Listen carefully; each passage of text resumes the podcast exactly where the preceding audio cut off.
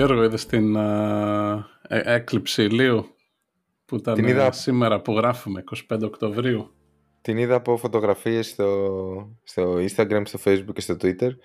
Κυρίως από φίλους στην Ελλάδα και εντάξει, εραστέχνες αστρονόμους που ε, έκαναν κάποιες εκδηλώσεις. Είδα και στην Αθήνα είχε και στην Πάτρα είχε από ό,τι είδα. Εντάξει, σίγουρα θα έχει ναι. και στη Θεσσαλονίκη νομίζω κάτι είδα. Ε, που είχαν τηλεσκόπια και μαζεύτηκε κόσμος να δει τη μερική έκλειψη. Δηλαδή, το, θυμάμαι το έχω κάνει και εγώ αυτό ε, στο παρελθόν όταν ήμουν... Πέρασε δηλαδή, αυτό και από το Λονδίνο λίγο. Νομίζω κάπου στην Ελλάδα πρέπει να ήταν γύρω στο 30%, 35% κάπου Ναι, εκεί. ναι, αρκετούτσικο. Εντάξει. Στο Λονδίνο ήταν πιο λίγο, ήταν κανένα 20%, αλλά ναι. ωραίο φαινόμενο πάλι. Ναι, ε, βλέπεις, κοίταξε, ωραίο είναι άμα π.χ. δικό σου τηλεσκόπιο και φίλτρο που ξέρεις να βλέπεις ανά πέντε λεπτά που ξαφνικά κάτι μαύρο αρχίζει και μπαίνει μπροστά σιγά σιγά. σιγά, ε, σιγά. εγώ είχα το εξής. Είχα πάει εκεί με τον Ορίων από την Πάτρα στην uh, έκλειψη του 17 στην Αμερική, στο Wyoming. Τότε είχα μία βαλίτσα ρούχα και μία βαλίτσα εξοπλισμό. Μόνο okay κάμερα είχα νοικιάσει φακό εκεί, δεύτερη κάμερα για timelapse και, και είχα πάρει και ένα, για, αυτά καταγράφανε, αλλά η βασική μέθοδος παρατήρησης για μένα ήταν κιάλια. Mm-hmm. Ε, το οποίο προτείνεται γενικά για την έκλειψη, γιατί το yeah, ναι. Βλέπεις απευθείας. Οπότε είχα αυτά τα κιάλια και είχα φτιάξει τότε... Πες πώς είναι τα κιάλια με το... Είχα, είχα κάνει 3D print ε, κάτι κυλινδρικά εξαρτήματα που μπαίνουν στο τέλος από τα κιάλια και είχα κάνει εκεί σάντουιτς αυτό το φύλλο που σου επιτρέπει το ηλιακό φίλτρο που σου επιτρέπει ναι, αυτό να δεις που είναι σαν το ασημένιο που είναι το γελιστερό. Ναι, ναι. Οπότε φαντάσου δύο κυκλάκια που κουμπώνουν πάνω στα κιάλια με το φιλτρο και το οποίο στην κανονική έκλειψη, την αληθινή, στο τέλος τα βγάζεις και βλέπεις κατευθείαν με τα κιάλια, αλλά, αλλά σε μερική έκλειψη τα βάζεις. Οπότε φάνηκε ωραία, ας πούμε. Το... Χρησιμοποίησα το ίδιο ακριβώς σύστημα. Α, και σήμερα εννοείς. ναι, ναι. Το Α, okay. και, και, είχε πλάκα γιατί ήμουν στη δουλειά και είχαμε συνέντευξη εκείνη την ώρα έναν τύπο που είχε έρθει να τον προσλάβουμε και φτάνει η ώρα, ξέρω εγώ, 11 που ήταν το πικί, που ήταν το μέγιστο και του λέω, του λέμε συγγνώμη λίγο πρέπει να κάνουμε 5 λεπτά διάλειμμα. Είχε και ήλιο, δεν είχε σύννεφα. Oh. Οπότε ξέρεις, βγάζουμε, βγαίνουμε εκεί δύο-τρεις έξω με τα κιάλια να, να ταινίσουμε. Να δείτε το. Ε, ε ελπίζω το να μας εκτίμησε, δεν ξέρω. Το... Εντάξει. Ναι. ναι. Ε, σημασία έχει και εσείς να τον εκτιμήσετε, δηλαδή το παιδί να έχει ε, πιθανότητες. Ναι, ναι, εντάξει. Οκ. Okay. Ήταν καλός δηλαδή. Καλός, ναι, καλός. Μάλιστα. Ωραία. Εντάξει, ε, ε, εγώ δεν είδα κάτι από εδώ πέρα. Δεν, ούτε καν το ήξερα, να σου πω αλήθεια. Είχε... Δηλαδή, το ήξερα επειδή το είχα δει σε social media και τέτοια, ότι θα γίνονταν οι εκδηλώσεις στην Ελλάδα. Οπότε... Δεν έχει χιλή μια έκλειψη σύντομα. Όχι, η επόμενη μεθεπόμενη εσύ, περνάει νομίζω... όμως, δεν είναι πολύ καλή, περνάει λίγο ξιστά κάτι τέτοιο. Νομίζω ότι κάπου τα επόμενα δύο χρόνια, πω, μπορεί να κάνω και λάθος τώρα, αλλά ταυτόχρονα βαριέμαι να το ψάξω. Αλλά το είχα κοιτάξει, θυμάμαι, όταν ε, πρώτο ήρθα στη Χιλή. Έχει, ε, ολικότητα έχει κάπου στη Βραζιλία τα επόμενα ναι. δύο χρόνια, νομίζω. Ναι, ναι. Που αυτό θα μπορούσα ίσως να το κοίταγα να πήγαινα. Γιατί εντάξει, εδώ που είμαι δεν είναι τόσο μακριά, δηλαδή πας και με 150 ευρώ πήγαινε έλα στη Βραζιλία αεροπορικός. Δεν είναι τόσο ακριβό. Ναι. Ε, και έχει και καλές ναι. που έρχονται. Έχει η Ισπανία και η Αμερική τα επόμενα 3-4 24 είναι Αμερική, 26 είναι Ισπανία. Ε, το οποίο είναι Βασικά δεν ξέρουν ότι να έχεις έκλειψη ηλίου σε μέρος που ας πούμε, μπορείς να πας σχετικά εύκολα με αυτοκίνητο δεν είναι συνήθες. Δηλαδή πολλές εκλήψεις ναι, είναι, ξέρω εγώ, στη μέση του ωκεανού ή στην Αυστραλία, ξέρω εγώ, στο τέτοιο, όχι μία στην Ισλανδία.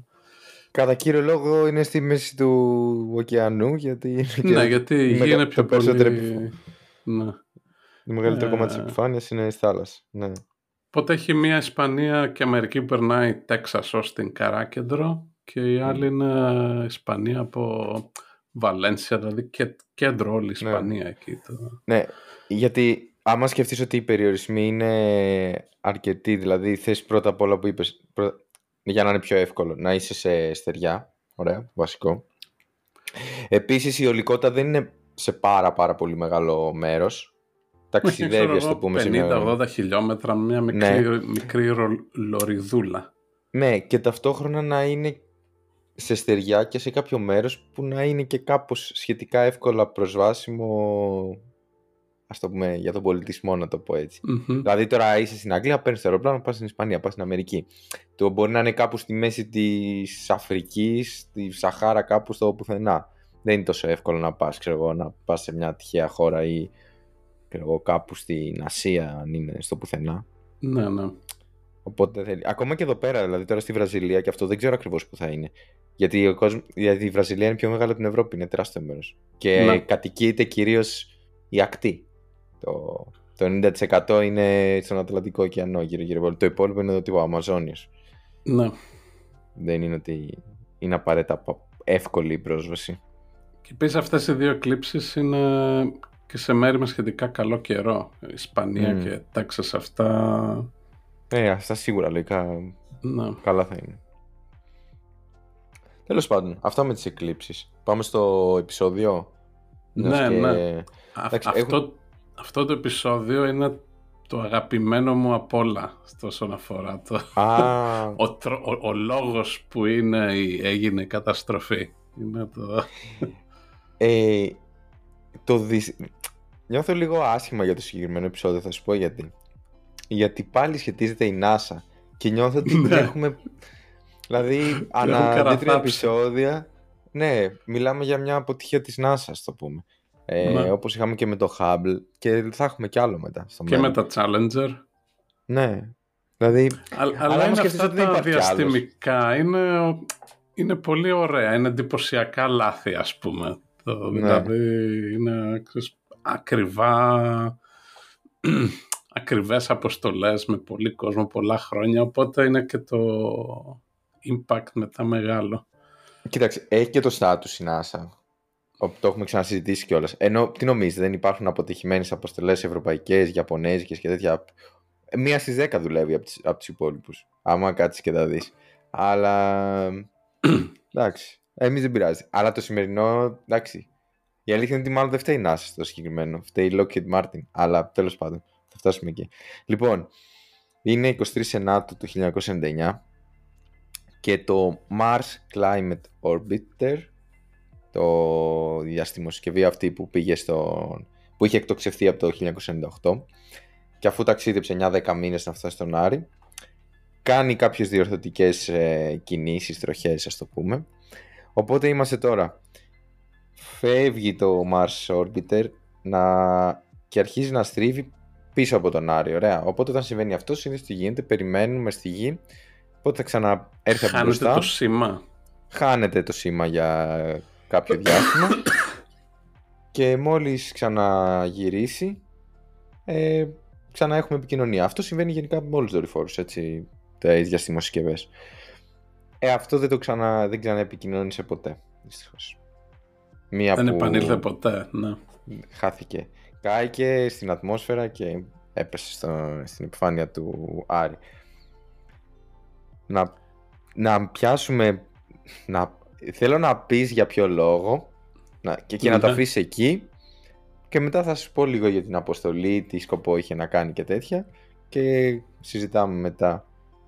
Ναι, ο, ο λόγος που είναι το αγαπημένο μου αγαπημένο καταστροφή αυτή είναι ότι ο λόγος που έγινε είναι ασυμφωνίας στις μονάδες μέτρησης μεταξύ του, των Αμερικάνων και των διεθνών. Δηλαδή είχε δύο υποσυστήματα. Ας πούμε το ένα έστελνε τα δεδομένα, σε, θα έπρεπε να τα στείλεις τα έστελνε σε αμερικάνικα, το άλλο νόμιζε ότι τα περίμενε, μάλλον τα περίμενε σε, ε, σε SI. διεθνή, ναι, και πάει... Ναι. για να το πω απλά για Είναι να αυτούς που μας χτυπάς το ακούν. κεφάλι σου στον τοίχο. Σκεφτείτε το εξής τώρα, ε, να το πω απλά. Είστε εσείς τώρα σε... στο αυτοκίνητό σας και Μμμ. βλέπετε ότι το κοντέρ γράφει 60. Αλλά εσείς δεν ξέρετε τι είναι το 60, ωραία. έχω ιστορία μάλλον όχι. γι' αυτό. Να το, να το κάνω, να το κάνω Να αλλιώς. Θα πω ότι, ότι γράφει 100. Ωραία. Και προχωράτε. Και βλέπετε στην, ε, στην πινακίδα ότι το όριο είναι 100. Και λέτε, «Α, ωραία, μια χαρά. Και γυρνάτε σπίτι και σας έχουν βάλει κλίση γιατί τελικά το 100 ήταν μίλια την ώρα και όχι χιλιόμετρα την ώρα. Αλλά απλά δεν το ξέρατε ποτέ. Αυ... Σκέφτεται κάτι τέτοιο τι έγινε. Και είναι αστείο Λοιπόν, γιατί το διάβασα και κυριολεκτικά λένε ότι ε, έλεγε assumed έλεγε. Αυτό το ρήμα χρησιμοποίησαν ότι στην NASA θεώρησαν ότι ε, εντάξει θα την έχουν κάνει τη μετατροπή οι Μμμ. μηχανικοί. Γιατί δεν θα την κάνανε. Λογικό δεν είναι. Απίστευτο. Πες και να, θα... πω, να πω λίγο για τα αυτοκίνητα που λες. Είχα μια φίλη, ευτυχώς δεν είναι Ελληνίδα. Το... Είχαν πάει στον Καναδά μαζί. Είχε, πά- ήταν Αμε- από την Αμερική, είχε πάει στον Καναδά και ήταν, ήταν και Κινέζα. Δεν είχε και φρέσκια Κινέζα. Τώρα δεν ξέρω πώς ξέρουν, αλλά ήταν ξέρω εγώ δύο, τρία, τέσσερα χρόνια στην Αμερική, αλλά από Κίνα, Κίνα ας πούμε. Το... Μμμ. είχε μάθει την οδηγία στην Αμερική ε, και πάει στον Καναδά και ε, πήγαινε στο δρόμο ας πούμε με 50 και όλοι την προσπερνάγανε. Και λέει ρε γαμώ, γιατί γίνεται εδώ αυτό; Έρχεται μετά λέει ρε θέμα το όλοι πάρα πολύ πάει πιο αργά από όλους τι γίνεται; Και μετά συνδέθηκε ότι έχουν χιλιόμετρα στον Καναδά και είναι 50 χιλιόμετρα και όχι 50 μίλια που είναι 80 χιλιόμετρα. Το- Οκέι. Οπότε η- το παράδειγμά μου ήταν ε, κατά κάποιο τρόπο ρεαλιστικό. Έχει συμβεί. Πολύ καλό, ναι. Ναι. Λοιπόν, τώρα, η αποστολή λεγόταν Mars Climate Orbit, όπως είπα. Ε, κόστισε τότε γύρω στα 150 εκατομμύρια, 200. Ε, τώρα με τα σημερινά λεφτά θα ήταν πάνω από 400 εκατομμύρια. Δεν ήταν και ιδιαίτερα φτηνή αποστολή. Εντάξει, Και- μισό δις περίπου. Η, η, η πλάκα ποια είναι, ότι είχε γίνει αυτή η αποστολή μετά από μια άλλη αποτυχημένη αποστολή, το Mars Observer, δεν θυμάμαι, η οποία ήταν ένα άλλο διαστημόπλοιο που χάθηκε η- στο δρόμο για τον Άρη, χάσανε επαφή. Μμμ. Ο λόγος για εκείνο νομίζουν ήταν ότι κάποια στιγμή έσκασε μια δεξαμενή με το, με το υγρό, ξέρω, και άρχισε να περιστρέφεται και έκανε shutdown. Αλλά έγινε αυτός Οκέι. ο χαμός και λέει από εδώ και πέρα θα έχουμε άλλο τύπο αποστολές, θα είναι λίγο μικρότερες σε μέγεθος και μία από αυτές ήταν και το Orbiter για να αποφύγουν μελλοντικό χάλσιμο αποστολών στον Άρη. Ναι. και για το complexity. Η αλήθεια είναι ότι υπήρχε και μια, πώς να το πω, αδελφή αποστολή. Το Polar ε, Lander, το οποίο αυτό θα, θα προσγειωνόταν στο, στην επιφάνεια, κοντά στους ο Βόρειο Πόλο και θα επικοινωνούσαν αυτά. Αλλά τέλος πάντων, πάμε να το πιάσουμε την αρχή. Λοιπόν, η αποστολή εκτοξεύεται το 98 και μετά από 9-10 μήνες που χρειάζεται για να φτάσει στον Άρη, ε, φτάνει και το πλάνο ήταν, τώρα αυτό μιλάμε ήταν γύρω στα 600 κιλά δηλαδή το, όλο το διαστημόπλιο ας το Μμμ. πούμε. Ε, θα ήταν σε τροχιά ε, στην, επι- ε, γύρω από την επιφάνεια του, του Άρη. Η διάρκεια της αποστολής αρχικά ήταν για δύο χρόνια, δηλαδή θέλανε για δύο χρόνια να δουλέψει. Και όπως το λέει και το όνομά του Climate ε, Orbiter, ο σκοπός του ήταν να μελετήσει την ατμόσφαιρα του Άρη, αλλαγές στην ατμόσφαιρα του Άρη, σχετικά με τη σκόνη, σχετικά με υδρατμούς. Ε, επίσης θα φωτογράφιζε κάθε μέρα την επιφάνεια για να τη Θα χαρτογραφήσουν. ήταν σε τροχιά ε, μόνιμα, Ναι, δεν ναι. ήταν κάποιο ρομποτάκι για Όχι, όχι. προσεδάφιση. Θα ήτανε- αυτό ήταν μόνο σε τροχιά. Ε, οπότε το πλάνο ήταν να φωτογραφίζει την επιφάνεια κάθε μέρα, ώστε να φτιάξουν αυτό που λένε ε, evolutionary map, δηλαδή κάποιον χάρτη που να δείχνει την εξέλιξη ώστε να δούνε το κλίμα στον Άρη και πώς αλλάζει με τις εποχές. Για δύο χρόνια θα το έκανα αυτό, κάθε μέρα φωτογραφίες, κάθε μέρα μετρήσεις της ατμόσφαιρας. Ταυτόχρονα όμως, ε, είχε και, ένα, και μια δεύτερη αποστολή το συγκεκριμένο, η συγκεκριμένη διαστήμωση συσκευή.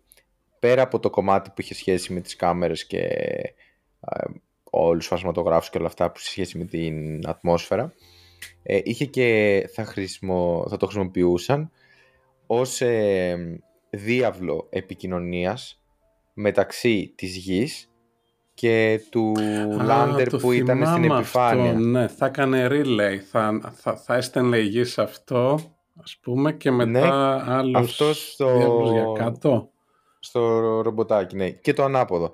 Και μάλιστα ε, το πλάνο ήταν ότι σαν ενδιάμεσος διάβλος επικοινωνίας ε, θα λειτουργούσε για όσο αντέξει η αποστολή. Δηλαδή, τα δύο πρώτα χρόνια η δουλειά του θα ήταν σίγουρα να τραβήξει τις φωτογραφίες και αυτά σε σχέση με το κλίμα, αλλά μετά όσο άντεχε θα το χρησιμοποιούσαν σαν τηλεπικοινωνιακό δορυφόρο βασικά, για, να, για σύνδεση μεταξύ της γης και του, και του Άρη. Και όποιον άλλων αποστολών θα πήγαινε στον Άρη, ότι θα μπορούσαν να το χρησιμοποιούν αυτό σαν ε, μέσο επικοινωνίας. Λοιπόν, τώρα αυτό η αποστολή ήταν συνεργασία της NASA και της ε, Lockheed Martin. Και όπως ε, είπες και εσύ ότι στις επιστήμες ας το πούμε στο science ακόμα και στην Αμερική χρησιμοποιούν το SI παντού. Οπότε και η NASA χρησιμοποιούσε το ναι, SI στα, στα πανεπιστήμια που ήμουν ήταν SI ε, και στα paper και αυτά όλα τα τεχνικά. Κυρίως επειδή είναι περισσότεροι μια Αμερικανοί νομίζω, ούτως ή άλλως. Η NASA ε... έχει SI.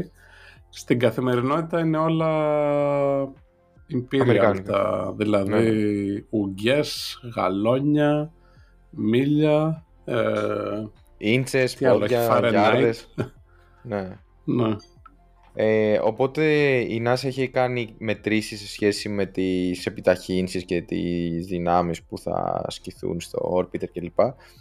Σε μονάδες SI, δηλαδή με μέτρα, με μιλιμέτρ, με νιούτον κλπ. Ενώ η μηχανική της Lockheed Martin ε, τα είχαν σχεδιάσει όλα με pounds και yards και feet και inches και τέτοια πράγματα. Ωραία.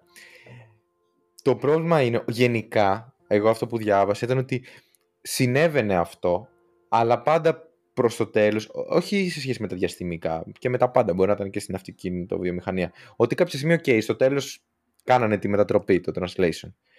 Το πρόβλημα εδώ ήταν ότι ο σένσορας π.χ. που μέτραγε ε, π.χ. την ατμοσφαιρική πίεση, το, το G-force που δεχόταν η διαστημοσυσκευή, έστελνε έστελνε ξέρω εγώ στον άλλο σένσορα που μπορεί να ήταν για να ρυθμίζει τα thrusters. Του έλεγε ξέρω εγώ αυτή τη στιγμή είναι 50 ο ένας νόμιζε ότι το 50 είναι Imperial Units ο άλλος όμως έλεγε το 50 είναι SI Units. Και έγινε, έκανε ό,τι έκανε. Ναι, μπράβο. Και η διαφορά νομίζω αυτό που ήταν pounds ε, per square inch και newtons per meter ήταν ε, διαφορά 4. Αυτό δεν το, 4,4 περίπου. Μικρότερο το ένα από το άλλο. Και το άλλο που κοίταξα εδώ που διάβαζα ήταν ότι η ιδέα αυτό το ήταν ότι να πήγαινε ε, orbit insertion λέγεται αυτή η φάση, είναι ότι μπαίνεις σε τροχιά. Για να κατέβεις πιο κοντά στην επιφάνεια.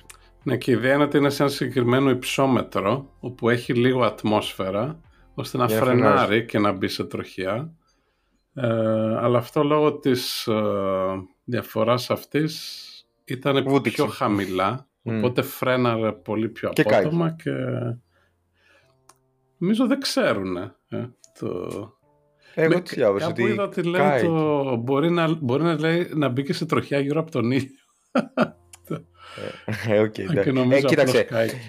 Τεχνικά είναι και σε τροχιά γύρω από τον ήλιο, έτσι. Και γύρω από το κέντρο του γαλαξία και ούτω καθεξής.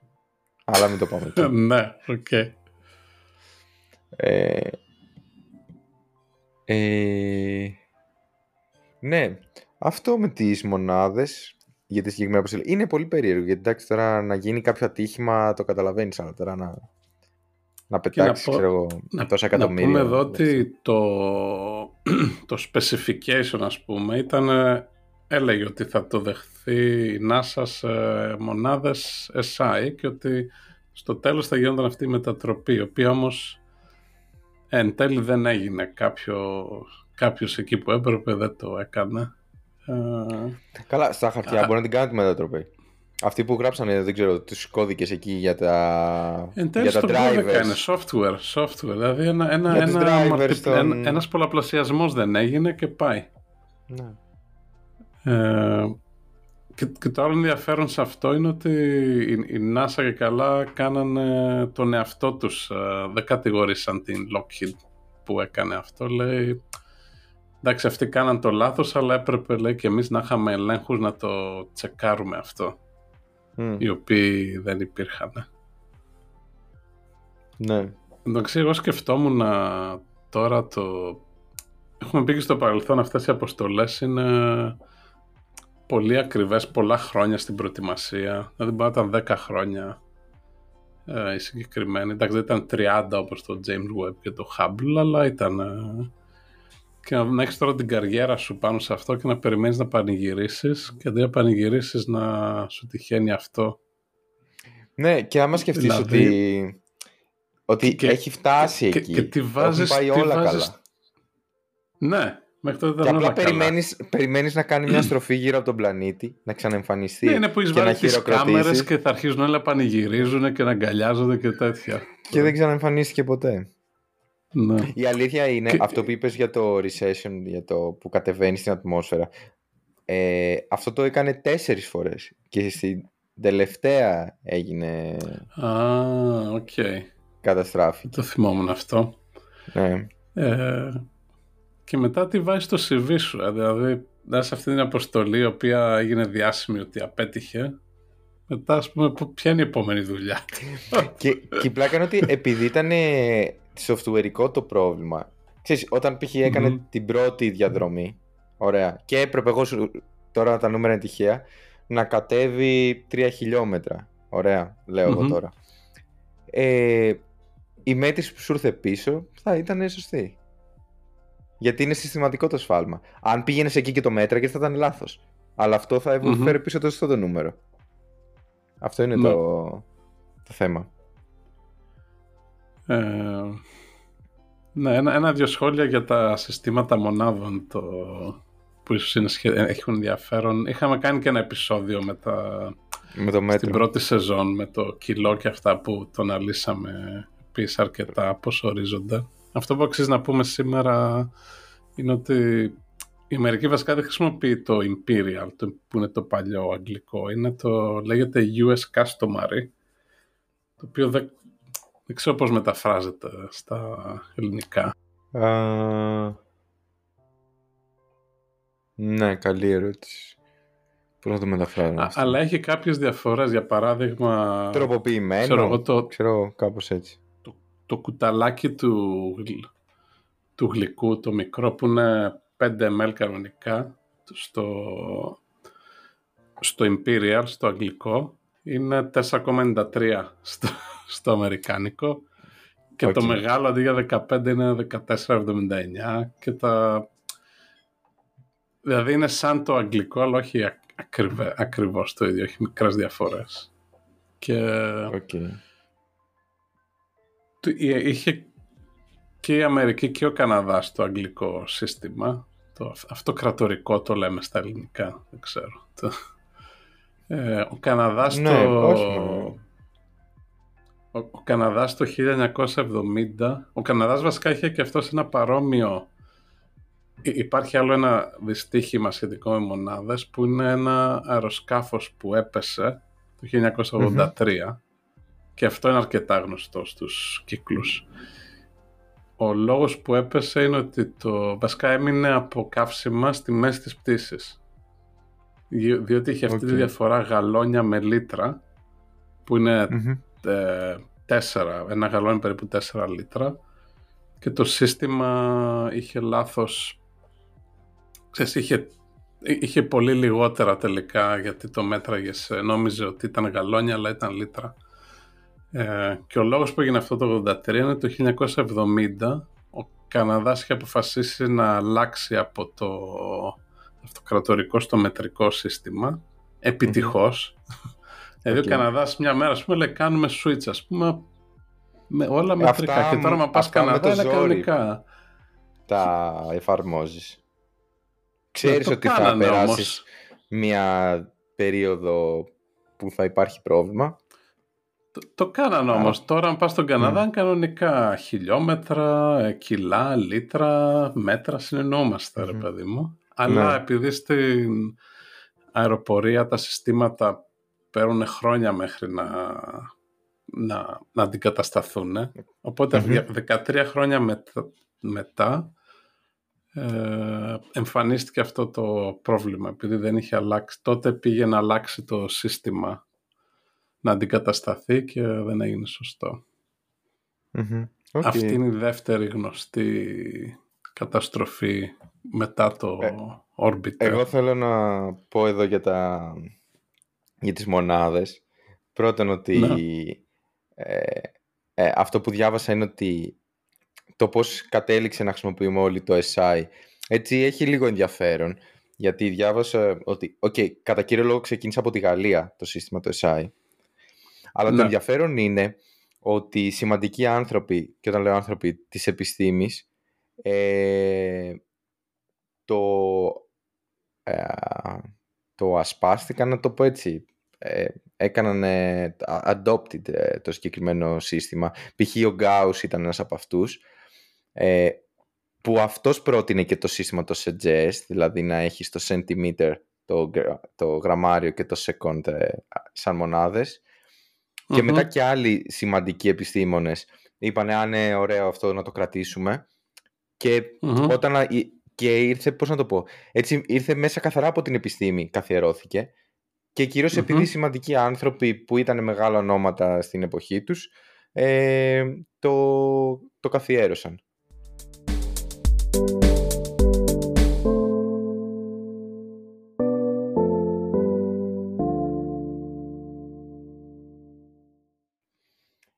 Τώρα, για το... Τώρα το αστείο σχόλιο είναι ότι γενικά εγώ είμαι πάρα πολύ γκασμάς σε αυτά τα πράγματα στις μετατροπές. Και θα σου πω γιατί. Το χειρότερο μου πρόβλημα θα είναι τα λεφτά. Και καλά εδώ στη Χιλή για όσους κιόλας δεν ξέρουν που μας ακούνε είναι εύκολο γιατί είναι ε, θέλει απλά ένα renormalization το νόμισμα. Δηλαδή για να καταλάβετε περίπου ε, χίλια πέσο είναι ένα δολάριο ή ένα ευρώ πολύ χοντρικά Οπότε αν κάτι κάνει π.χ. 2.500 πέσο, ε, χιλιανά, mm-hmm. λες, OK, okay, είναι γύρω στα 2,5 ευρώ, 2,5 δολάρια κάπου εκεί. Ωραία. Πάει και λιγο τώρα είναι και λίγο τζόγος το νόμισμα εδώ. Και το ευρώ έχει πέσει στα τάρταρα. Οπότε τέλος πάντων. Ναι. Αλλά κάπως τσουλάει. Όταν πήγα στην Αργεντινή δεν ήξερα τι πλήρωνα. Ευτυχώς που, στη Ευτυχώς που στη Revolut στην εφαρμογή σου δείχνει σου πόσο πλήρωσες στο νόμισμά σου. Δεν είχα... Άστα. Κάτσε, Τώρα... η, Αργεντινή ε, και να ξέρετε κάτι. Έχει, έχει Αργεντινή πέσο σκεφτεί. Ναι, το Αλλά οποίο... άλλο πέσο. Ναι, το ένα πέσο Αργεντινής είναι λιγότερο από ένα cents ευρώ. Είναι 0,00 oh, κάτι. Ε, ενώ Αλλά... το χιλιανό πέσο... Είναι ένα ευρώ χίλια πέσο. OK. Okay. Είναι πολύ καλό. Δεν υπάρχει ένα πέσο σε, σε λεφτά. Το μικρότερο ναι. νομίζω είναι 10 που είναι σαν 10 cents, ναι, ναι. ξέρω κάπως έτσι. Και η μισθή, γι' αυτό δηλαδή μπορεί να παίρνεις εγώ ένα εκατομμύριο πέσο χιλιανά, που είναι σαν να παίρνεις στα χίλια ευρώ. Δεν είναι κάτι. Αλλά είναι εύκολο. Εγώ τους έχω ρωτήσει γιατί δεν κάνουν κάποιο renormalization, δηλαδή να πούνε από αύριο τα χίλια γίνονται ένα και πάμε παρακάτω τη ζωή μας. Και για το, το έτσι είναι στο τέλος συζήτησης, οπότε ποιος θέλει το έχει κλείσει το επεισόδιο. Απλά ο ναι. λόγος είναι ότι όταν ειδικά έρχεσαι εδώ, εγώ δεν ήξερα Ισπανικά στην αρχή, τώρα έχω αρχίσει να μαθαίνω, μιλάω κάποια Ισπανικά. Μπορεί κάποιοι που μας ακούνε να μιλάνε Ισπανικά. Ε, ξέρεις κάτι, είναι πιο δύσκολο όταν πας να ψωνίσεις κάτι, αν όλο θα σου πει. Γιατί πήγα και στη Μαδρίτη και σου έλεγε, ξέρω εγώ, 4 ευρώ, σου έλεγε, ξέρω εγώ, 4 ευρώ. Ε, αυτό είναι πιο εύκολο. Άμα όλος, αλλά άμα είναι να πρέπει σε μια γλώσσα που δεν την ξέρεις και αρχίζεις να τη μαθαίνεις να καταλαβαίνεις ε, ότι κάτι κάνει 7.540 πέσο. Δεν γίνεται αυτό.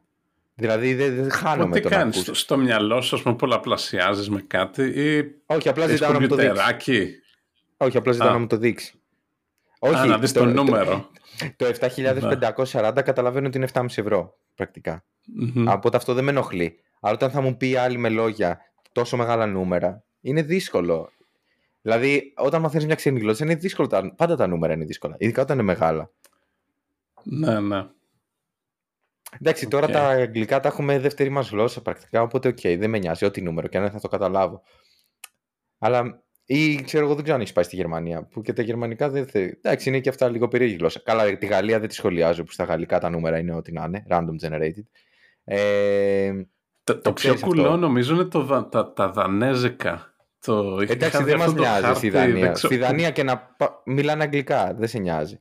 Έχει, έχει το πιο πολύπλοκο. Ξέρεις πώς είναι τα γαλλικά που το 82 είναι τέσσερις φορές το 20, ε, το 20 το, τέτοια, τα ναι. είναι ακόμα χειρότερα, ναι. Ναι, στα γερμανικά θυμάμαι απλά είναι ανάποδο. Δηλαδή λες 9 και 90 αντί για 99, κάτι τέτοιο. Α, ναι, αλλά ναι. τέλο πάντων. Ναι, αλλά άμα άλλος σου πει, ξέρω εγώ, στα γερμανικά ε, 2.950, ε, θα φαντάζομαι θα είναι δύσκολο. Ειδικά άμα δεν ξέρεις τη γλώσσα και μόλις έχεις πάει. Οπότε, πολύ πρόβλημα αυτό να ξέρεις με τα νούμερα. Και γενικά σου ναι. λέω εγώ είμαι εγκασμά σε αυτά. Όπω θυμάμαι και στην Ουγγαρία όταν είχα πάει, που πάλι είχαν ψεύτικα λεφτά και εκεί. Ε, τίποτα, χανόμουν στη τέτοια. Αλλά σου λέω στην Αργεντινή, γιατί και στην Αργεντινή ακριβώς επειδή το νόμισμά τους είναι μονόπολη τα λεφτά, δεν έχουν καμία αξία. Και αυτό τώρα νομίζω ότι κάνω πλάκα, αλλά δεν κάνω πλάκα. Δηλαδή, στο αεροδρόμιο το ταξί μας ζήτησε αμερικάνικο δολάριο για να μας πάει τέτοιο. Δεν ήθελε, ah. δεν ήθελε ναι, πέσο ναι. Αργεντινής. Και σε πολλά μαγαζιά, δηλαδή σου έλεγε ο άλλος ε, πόσο κάνει αυτό, ε, 17.000 πέσο. Ε, αλλά είναι 15 δολάρια. Άμα σου λέω εγώ τώρα, mm. τύχη. Ε, εγώ είχα ζήσει και το θυμάμαι καλά το, από το δραχμή ευρώ τη μεταφορά. Ίσως ένα μικρός νομίζω, αλλά ε, ήταν, ήταν 330 και ναι. εντάξει, για δύο-τρία χρόνια εντάξει, ναι, τώρα είναι όλοι ευρώ, δεν νομίζω να κάνεις δραχμές. Όχι, ναι, αλλά πας σε κάτι πιο απλό. Πας σε νουμεράκια 1, 2, 3. Είναι πιο εύκολο. Ναι. Αυτό είναι ναι. το θέμα. Ενώ εκεί στην Αργεντινή ήταν ε, ήταν σε χιλιάδες και εκατοντάδες τα λεφτά. Και στη Χιλή είναι έτσι, αλλά στη Χιλή σου πάει είναι περίπου απλά, μια, απλά τάξη μεγέθους διαφορά. Τρεις τάξεις μεγέθους, δηλαδή είναι εύκολο να κάνεις για χίλια και το βρίσκεις κατευθείαν. Αλλά στην Αργεντινή δεν ήταν καν αυτό. Και σε μπέρδευε κιόλας μετά σου έλεγε σε δολάρια τα, να πληρώσεις. Σε πολλά πράγματα, δηλαδή να πάει να πάρεις μαγνητάκια, ξέρω εγώ, ξέρεις, σαν τουρίστας, σου έλεγε σε δολάρια άμα έχεις. Και γενικά, άμα κάποιοι φίλοι μας ακούνε και θέλουν να πάνε στην Αργεντινή, ναι, συμφέρει καλύτερα να πάτε με δολάρια και να χρησιμοποιείτε δολάρια. Μην αλλάξετε καν τα λεφτά τα ψεύτικα που έχουν. Χρησιμοποιήστε Revolut, ξέρω εγώ, άμα θέλετε να πληρώσετε με κάρτα. Ναι, αλλά ναι. αλλιώς ε, αμερικάνικο δολάριο. Ναι. Θα, οπότε γενικά έχω θέμα με τις μετατροπές. Δεν μπορώ με τίποτα. Το, βλέπω. Ναι. Ελπίζω να μην σου χρειάζεται πολύ στο δακτορικό. Ε. Και και κλείνω αυτό. Μην πεις μου κάνεις uh, normalized units όλα για να Καλά, κάνω, αστροφυ... κάνω αστροφυσική που δεν χρησιμοποιούμε πολύ. Πώς με ταχεία του φωτός είναι ένα στους κώδικες σου. όχι, όχι, αυτά είναι κβαντομηχανικά. Αλλά εμείς χρησιμοποιούμε ναι. σε JS έτσι κι αλλιώς, μόνο. Ε, και θέλω να κλείσω άλλο ένα σχόλιο για την Αργεντινή που δεν χρησιμοποιούν μπρίζες κανονικές σαν αυτέ που έχουν στην Ευρώπη. Και έπαθα σοκ με αυτό. Και όχι μόνο εγώ και τα άλλα δύο παιδιά που πήγαν μαζί. Γιατί στη Χιλή οι μπρίζες είναι ακριβώς ίδιες με αυτέ που έχουμε στην Ευρώπη. Όχι στην Αγγλία, στην Ευρώπη. Ε, okay. ε, και λέω εντάξει, η Αργεντινή δίπλα είναι το ίδιο θα χρησιμοποιούν. Συν ότι η Αργεντινή είναι εντελώς, ε, πώς να το πω, επηρεασμένη από την Ευρώπη. Οπότε ούτε καν μας πέρασε από το μυαλό ότι οι μπρίζες θα είναι διαφορετικές στην Αργεντινή. Και κοιτάμε και βλέπω εκεί κάτι σχήματα περίεργα. Λέω τι είναι αυτό, τι θα φορτίσουμε εδώ πέρα. Και oh. ευτυχώς που στο Airbnb ε, είχε. Είχε αντάπτορες. Όχι, είχε, είχε ένα πολύμπριζο. Τώρα όσοι είναι λίγο ψαχμένοι με αυτά, ξέρεις αυτά που τα multiplugs που μπαίνει και το αγγλικό, μπαίνει και το κινέζικο, μπαίνει και το. Ναι, ναι, ναι, ναι. Από όλες τις τρυπούλες μας τα πούμε. Οπότε είχαμε ένα τέτοιο πολύμπριζο και κάθε βράδυ βάζαμε όλοι, όλα μας τα πράγματα σε αυτό το πολύμπριζο. Μεγάλο φάουλ εδώ για τη, για τη φίλη Αργεντινή που το Buenos Aires ήταν φανταστικό. Αυτά. Οπότε όσοι ακούτε επεισόδιο και ακούτε ακόμα, εντάξει εδώ και 10 λεπτά έχει τελειώσει η συζήτηση, αλλά αφού μας ακούσατε, μάθατε για τις μονάδες και δείτε πόσο άχρηστο είμαι. Θα πάει στο, στο post κάνω... αυτό για να μην βαριούνται. Ναι, το... ναι, ναι, βάλε, βάλε outro πιο πριν και όσοι θέλουν ναι, να ναι. ακούνε τέτοια. Άμα θέλει κανένας να μας πει κάτι τίποτα κουλαμάρε με λεφτά και μονάδες και τέτοια από κάπου αλλού, ας μας στείλει στο email ή στο Instagram. ή στο... Θα έχει ιστορίες, εντάξει. Όλοι κάπου έχουμε μπλέξει. Ισχύει, ναι. Okay. Ε, μετά από ένα σημείο δεν ξέρεις άμα σε κλέβει ο άλλος ή όχι. Αυτό δηλαδή. Τώρα λες. Έχει και αυτή μια μηχανία τώρα, κάθεται να κάνεις πράξη εκεί πέρα εκείνη τη στιγμή. Τέλος πάντων. Πάση περιπτώσει.